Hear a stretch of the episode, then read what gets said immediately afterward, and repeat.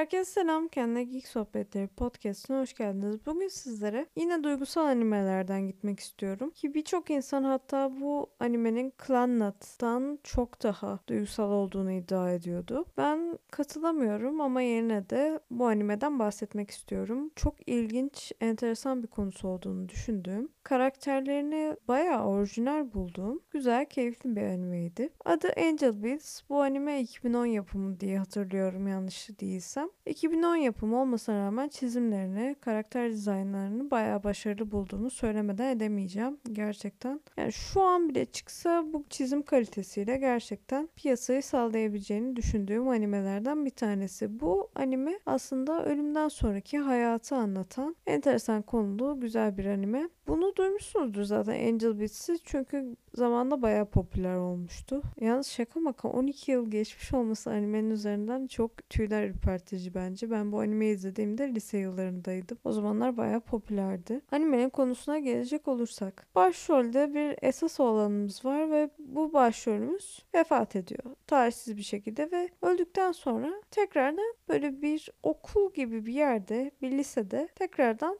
canlanıyor, uyanıyor. Ne olduğunu anlayamıyor. Ondan sonrasında bu çocuk öldüğünü kabul etmiyor. Sen öldün, sen artık ölüsün deseler bile bir türlü bu çocuk buna inanmak istemiyor. Hatta test amaçlı bu çocuğu öldürüyorlar. Çocuk acı çekmesine rağmen tekrardan diriliyor. Çünkü bu çocuk aslında ölü. Tıpkı diğer onu öldürmeye çalışan herkes gibi. Sonrasında Yuri isimli bir kız var mor saçlı. Bu kız melek denilen bir kişiyi ya da bir meleği öldürmeye çalışıyor. Kız okuldaki çetenin elebaşı gibi bir şeyi aslında ve onları organize edip melek denen kişiyi alt ederlerse bu sonsuz döngüden, bu ölümden sonraki kırılamayan yaşam döngüsünden kurtulacaklarına inanıyor. O yüzden hedefleri bu meleği öldürmek. Bunda tabii çok başarılı olamıyorlar. Bu genç çocukların neden burada oldukları, neden buradan bir türlü ayrılamadıkları Tam bir muamma. Aslında nedenlerini tabii ki de ben biliyorum. Çünkü animeyi izledim ama size anlatmayacağım. Çünkü izlemeyenler için bence spoiler. Önemli bir nokta. Anime ile ilgili söyleyebileceğim şeylerden bir tanesi yaklaşık 7-8 tane karakter vardı o çete dediğim. O çete dediğim karakterlerden bahsedecek olursam. Şöyle bir şey vardı bununla ilgili. Bu karakterler benim çok hoşuma gitti nedense. Sanki hepsi böyle başrolmüş gibi hissettiriyor. Yani önemsiz, değersiz ya da rüya yan rolmüş gibi hissettiren bir karakter yok. Bence komikler, eğlenceliler, keyifli vakit geçirmenizi sağlayabilecek güzel bir anime. Beklentilerimi tam karşılayamadığı noktalar olsa bile ben yine de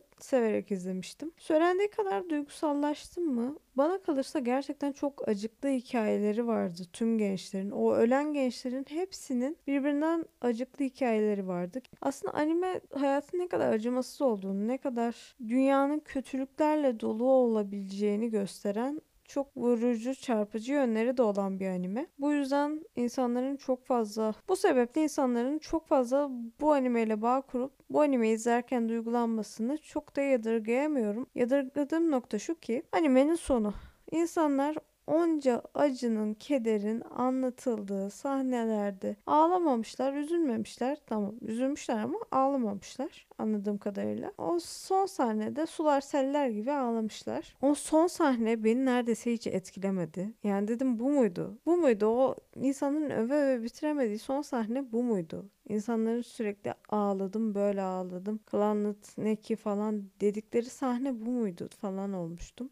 Çünkü bana kalırsa animenin kendisi zaten çok dram ağırlıklı bir anime ve bu bölümler çok da dram değil hani baktığında. O yüzden bana çok mantıklı gelmedi ama insanların fikirlerine saygı duyuyorum. Ben de o etkiyi yaratmadı. Belki siz çok ağlarsınız bilemiyorum. Benim için bir klanlık değil ama yine de severek izleyeceğinizi düşündüğüm bir anime. Dram sevmiyorsanız bile. Anime ile ilgili söyleyebileceklerim şimdilik bu kadar. Bir dahaki podcast'te görüşmek üzere. Şimdilik hoşçakalın.